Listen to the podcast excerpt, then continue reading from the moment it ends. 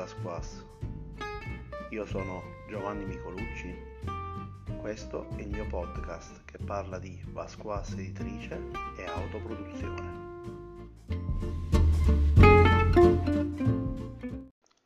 In questo episodio parleremo dell'evoluzione dei regolamenti Vascuas Editrice e di Thompson 1928.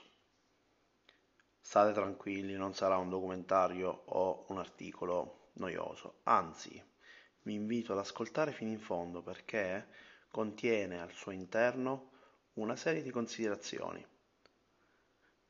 Ma se volete scoprirli, andate avanti nel podcast. Avete presente quando vi si accende la lampadina o vi rendete conto che vi mancava qualcosa nei vostri regolamenti? Beh, c'è stato quel periodo in cui io penso un po' tutti, quelli della vecchia scuola, diciamo, andavano ad utilizzare solo regolamenti che in qualche modo provavano a simulare la realtà. Ovviamente con il limite che non si può simulare tutto e il risultato che molto spesso si doveva ricorrere al buonsenso. Quindi, già diversi anni fa, come designer di giochi, ho iniziato a maturare il concetto di meccanica che spinge una specifica esperienza di gioco. E tutta l'evoluzione dei giochi Vaskoasi Editrice è principalmente focalizzata su questo aspetto. Cambiando questo paradigma, cambiando questo modo di progettare i giochi, ho iniziato sempre più a creare giochi focalizzati.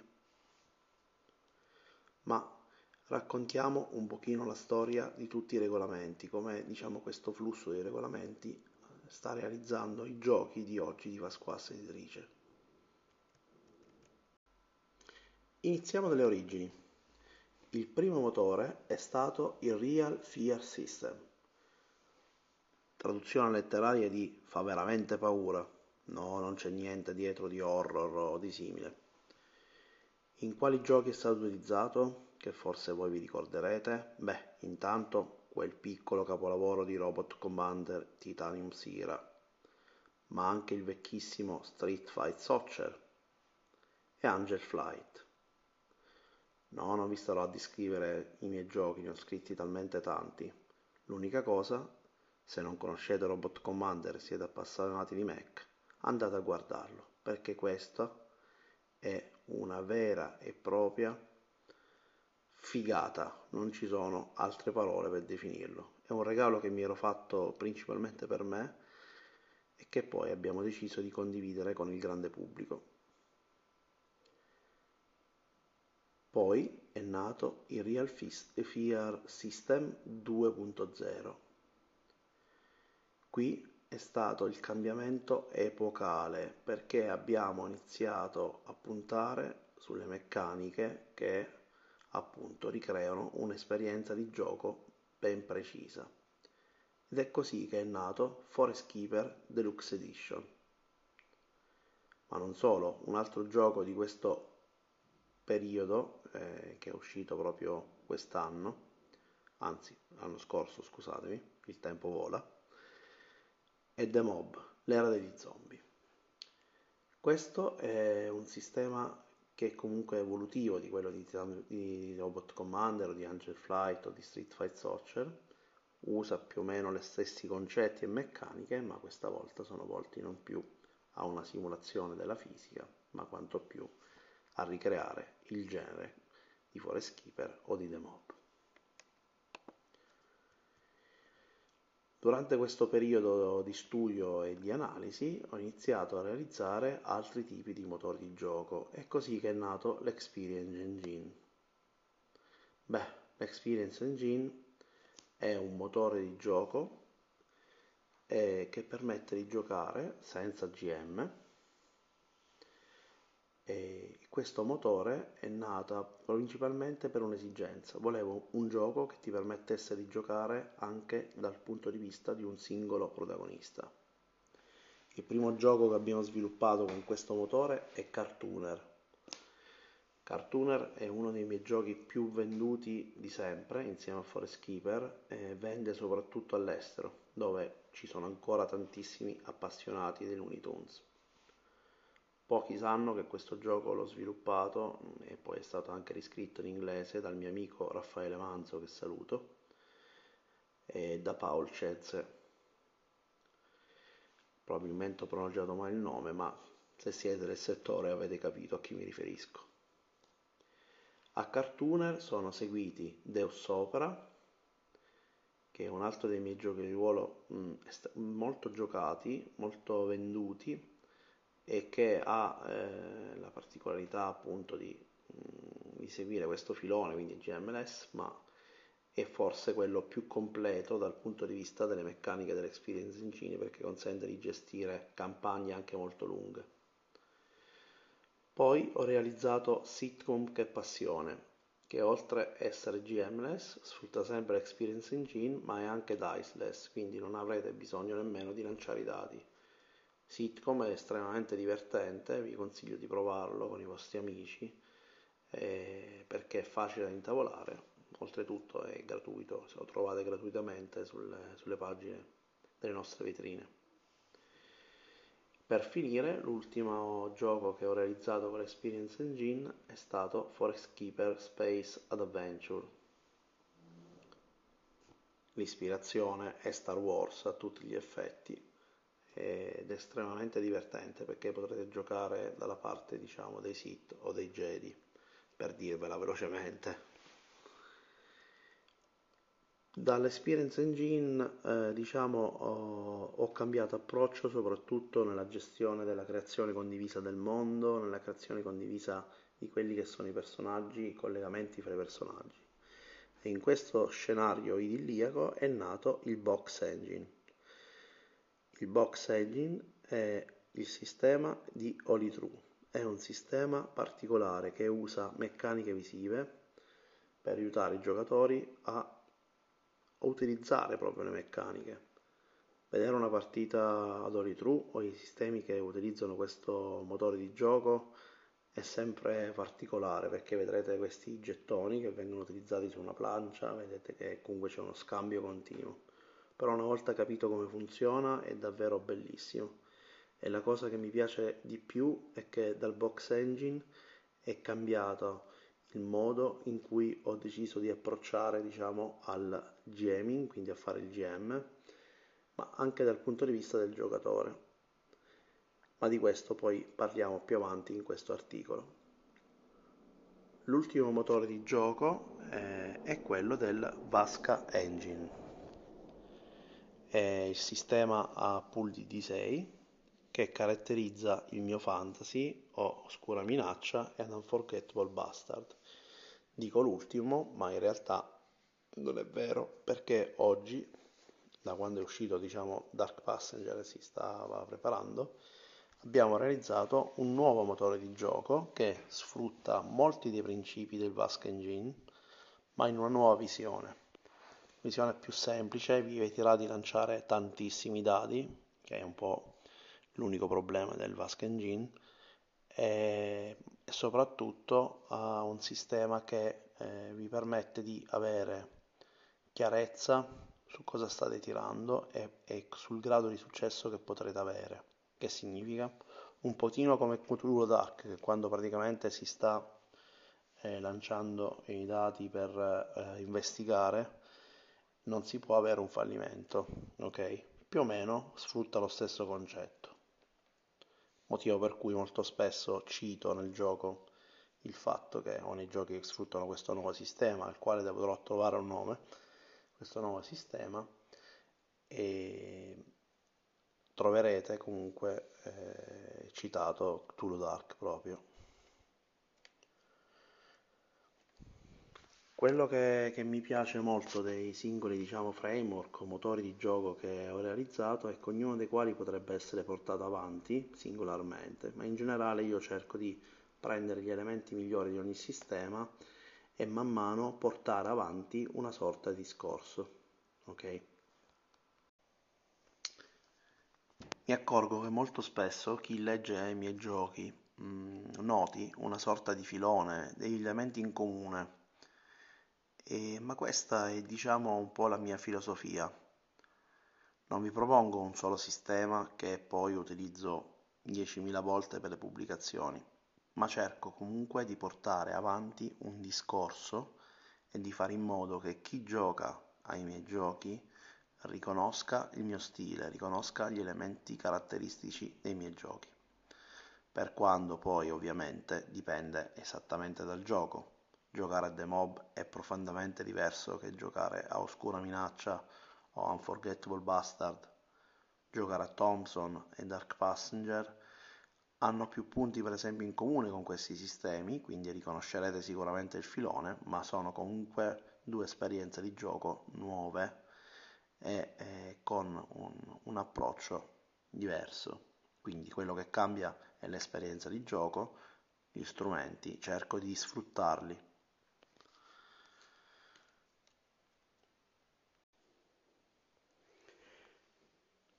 Allora, prima di parlare di Thompson 1928, è bene che vi racconti qual è, diciamo, uno degli elementi più importanti dei giochi di ruolo e del filone dei miei giochi di ruolo che ho implementato.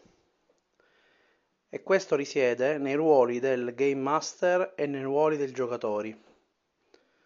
Lo so, questo concetto può sembrare strano, soprattutto a chi è abituato a giocare sempre agli stessi giochi. Attenzione, giocare sempre agli stessi giochi non significa che si giochi solo D&D o solo Pathfinder o uno degli altri che ho citato, ok? Significa essere una persona che non ha mai provato a giocare qualcosa di diverso dal primo gioco che magari ha provato, ok? Quindi sostanzialmente questo secondo me è un grande limite, perché col gioco di ruolo si può sperimentare a livello di meccanica, si può sperimentare a livello di esperienza, si può sperimentare a livello dei ruoli, ed è molto bello questo aspetto. Esistono tante varianti, tante possibilità, tanti colori. Per questo io reputo che comunque scrivere giochi sia proprio espressione artistica, perché ogni volta che realizzo un gioco, ogni volta che ne scrivo uno, ogni volta che penso a una meccanica, ogni volta che vedo un'esperienza di gioco sorgere dall'avventura, da quello che state giocando, beh, io mi sento di aver realizzato qualcosa, un'opera, ok? Dopo questa dichiarazione d'amore verso, diciamo, il game design, torniamo a noi. Benissimo, cosa c'è di differente, diciamo, nell'approccio dei miei giochi? La differenza principale è che il GM ha potere su tutto quello che è il mondo narrativo, controlla i personaggi non giocanti, ha tutto il potere normale che vi aspettate da un gioco di ruolo in cui il GM è presente. Ma attenzione, il GM ha tutti questi poteri quando i giocatori non sono propositivi. Lo sappiamo tutti, ci sono dei giocatori che sono più propositivi e propongono tanto e mettono tanto, contribuiscono tanto, diciamo, al gioco, altri che lo sono meno. Quindi ho pensato di creare un sistema che permettesse di bilanciare i ruoli. È un sistema molto semplice, molto facile da essere spiegato e che una volta che avete provato inizierete ad apprezzare. Anche se so per certo che molti di voi sentiranno di non avere così tanti paletti per capire fino a quando ci si può spingere, ma di questo ne parleremo adesso approfondendo questo argomento. Per prima cosa, quindi abbiamo spiegato qual è il Game Master, ma abbiamo anche detto che i giocatori possono introdurre a loro volta elementi. Questo perché? Perché consente di avere una partecipazione al tavolo più completa. Il GM non se la deve suonare e cantare da solo. Nel manuale noi lo definiamo come un bassista, ok? Mentre chi suona in realtà sono i giocatori. Ecco perché. Ma per farvelo capire meglio facciamo alcuni esempi. Se io sto giocando un inseguimento, quindi io sono il GM, vi racconto, vi trovate lungo la strada a un certo punto le persone che vi stanno inseguendo stanno correndo, voi state scappando avanti, cosa fate? Vedete, io ho introdotto elementi, ho detto che state una strada, state camminando per la città, vi ho dato già tutta una serie di elementi e poi ovviamente domando a voi che cosa fate. Il giocatore risponde, dice bene, noi proviamo a scappare, per scappare ovviamente magari ci sarà un conflitto perché può essere una cosa interessante farla, allora, e quindi parte la parte, diciamo, l'evoluzione di questa avventura, di questa scena, ma con la differenza che il giocatore che poi vince il conflitto in realtà può narrare quello che vuole, ma vi dirò anche di più, non solo può narrare anche che vuole, ma può anche introdurre elementi che per lui sono interessanti. Se per esempio quando sta scappando dice ma io sfondo il finestrino di una macchina, ci salto sopra e scappo con la macchina, ok? La macchina magari tu GM lì non l'avevi proprio pensata, anzi non avevi proprio idea che ci fosse, quindi tu cosa fai? Dici immediatamente certo, va bene, accetti la sua proposta. E una volta che hai accettato la sua proposta, complichi quella scena, quindi magari dici che il conflitto è sul fatto che loro stanno scappando con la macchina che sono riusciti ad accendere nel frattempo e tu magari gli stai sparando alle gomme mentre stanno sgommando via. Vedete questa scena com'è cambiata? Da un semplice inseguimento è diventato qualcosa che è composto non più solo dall'idea del GM ma anche dei giocatori. Ecco, questo non è però un flusso obbligatorio, cioè il giocatore può decidere quanto introdurre, può introdurre quanto vuole, ok? Se chiaramente il GM non è d'accordo con questa cosa, perché ha deciso che non è d'accordo o vuole contrastare, ci sono delle meccaniche nel gioco che ti permettono di bloccare l'idea del giocatore, ma è una cosa estremamente sconveniente perché il GM deve consumare risorse, consuma vantaggi, eccetera, eccetera, cioè il gioco ti ispira a fare semplicemente quello che vi ho detto, prendere spunto da quello che viene detto dai giocatori, essere propositivo quando i giocatori non lo sono, quindi nel momento in cui i giocatori non stanno suonando, suona tu, suona forte e fai domande a raffiche. Quando i giocatori diventeranno propositivi e quindi si invertirà il flusso, tu non dovrai far altro che complicare o chiedere approfondimenti su quello che ti stanno dicendo, cercando di capire che cosa vogliono fare. Con questo sistema, ragazzi, riuscirete ad avere sempre tutti molto interessati al tavolo, tutti molto interessati a quello che sta succedendo nella fiction che state producendo insieme. Ed è una cosa bellissima. Voi direte, non c'è nulla di nuovo, è qualcosa che già faccio? Non sono convinto. Diciamo che generalmente, io di giochi di ruolo ne leggo tantissimi, non è propriamente così. In questo gioco quello che io vi sto dicendo è regola, quindi non ci sono limiti a quanto ti vuoi spingere, spingiti avanti, spara forte su quello che vorresti ottenere e fare, non ti preoccupare, perché se tu vuoi ottenere qualcosa e vuoi che in scena ci sia un elemento, diamine quel cavolo di elemento, metticelo dentro, tanto non fa niente che non è magari al 100% coerente con tutta l'ambientazione o che non sia iperstimulativo, non è quello lo scopo. Lo scopo è ricreare un'esperienza di gioco e crearla insieme, ok? Quindi questa è una caratteristica fondamentale che troverete in quasi tutti i miei giochi, a partire da Ulitru, che è stato il primo di questa serie. Aggiungo una cosa su Ulitru simpatica. Ulitru aveva una bellissima meccanica che ti permetteva addirittura di controllare dei personaggi non giocanti quando avevi un legame molto stretto con loro e quindi per alcune scene potevi agire dai loro occhi. È una figata perché vi consente di vedere le scene da vari altri punti di vista, nonostante voi abbiate un personaggio principale. Immaginate se mandate qualcuno a avvelenare un altro, no? Lo convincete a farlo. Ok, lo mandate e il GM se la racconta su quello che succede, magari fate un tiro, fate qualcosa. Credo di essere stato abbastanza chiaro e anzi gli ho sparato tutto il mio entusiasmo, però quello che volevo dire è immaginatela quella scena, cavolo, quando lo vedete proprio con gli occhi di quel PNG. Beh, è un'ottima meccanica, sono meccaniche nuove che io ho introdotto. Ora, detto questo, ragazzi, è arrivato il momento di parlare di Thompson 1928. Thompson 1928 è l'incarnazione di questa mia filosofia di sviluppare il gioco, quindi troverete questo sistema di ruoli fra GM e giocatori e troverete un sistema nuovo, più snello, per gestire i conflitti. Questo sistema nuovo per gestire i conflitti non solo toglie i dati, diciamo, tanti dati da lanciare, in realtà è un sistema che ho studiato tanto e che non viene soltanto dai miei giochi, viene da tutto quello che ho provato in questi periodi, in questi anni, da Omati Thieves a Mouse Guard e in particolare Cthulhu Dark. Non lo conoscete? È un gioco spettacolare che io vi consiglio di procurarvi, è di poche pagine, facile da leggere e una volta che l'avete studiato lo potete giocare subito e ricrea secondo me perfettamente il genere, è molto divertente. Però la particolarità che mi ha colpito di questo motore di gioco e di questo sistema è che quando tiri per qualcosa che è legata all'investigazione, ok, non hai possibilità di fallire. Cioè è impossibile che tu perda degli elementi investigativi, ma il sistema ti dice che andrai solo a valutare il grado di successo, cioè quanto ti approssimi ad avere un successo completo, ad ottenere il massimo, ok? Ok, questo concetto rende l'investigazione molto interessante, ok? Però io sono sicuro che molti di voi staranno dicendo sì, ma che investigazione è se io ho sempre successo, se comunque le cose più o meno vanno sempre bene quando sto investigando.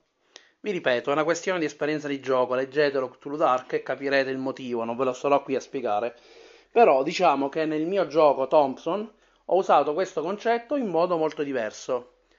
Quando praticamente vorrete e tirerete utilizzando i vizi.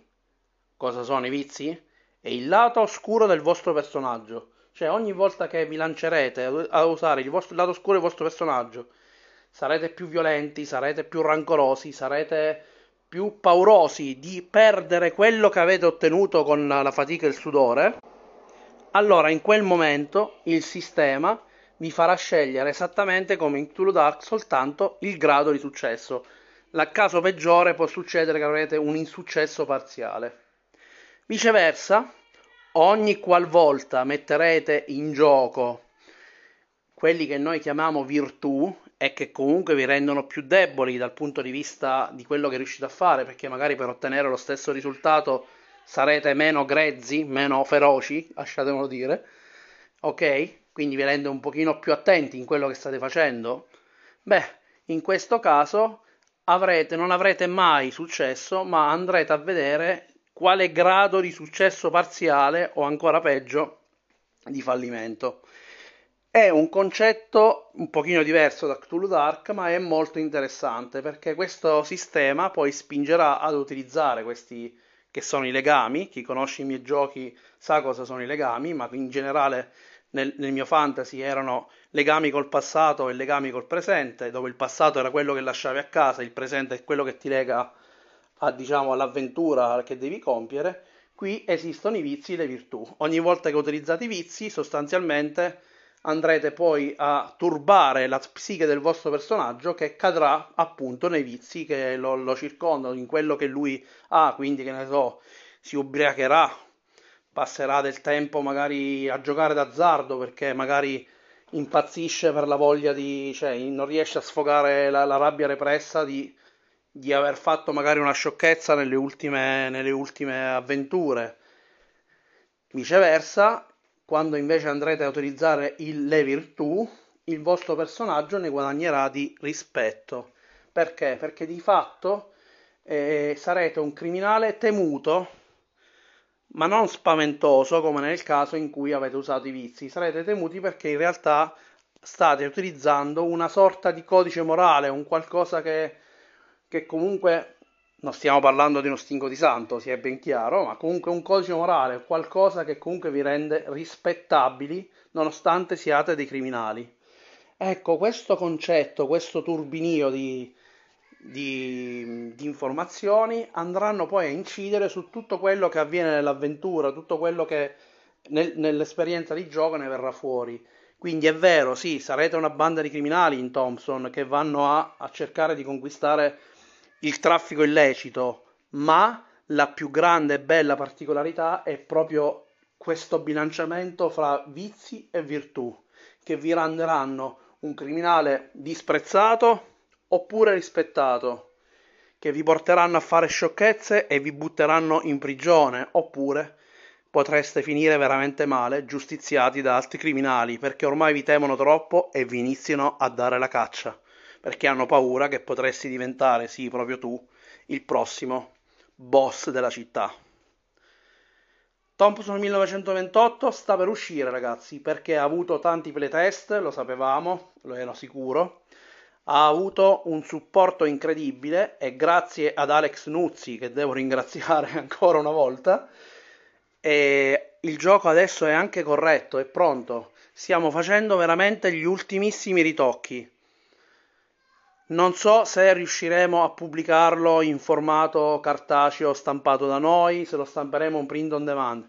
Diciamo che ci stiamo ancora ragionando, probabilmente però nei prossimi giorni inizieremo a parlare per raccogliere possibili ordini. Ora ragazzi io vi lascio perché questa puntata è già lunga, ho predicato come predicherebbe un predicatore del mondo del GDR, ma vi volevo dire che siamo ancora qui, la quarantena ci sta mettendo a dura prova. Sto lavorando tantissimo, lo continuo a ripetere per chi magari mi cerca e a volte non gli rispondo, ma in generale sono estremamente felice. Sono felice perché siete tanti che mi state abbracciando virtualmente a distanza e mi state dando una mano con i progetti. È solo grazie a voi che Vaskoasi Editrice va avanti e che questo podcast potrà continuare a crescere. Ci sentiamo alla prossima puntata.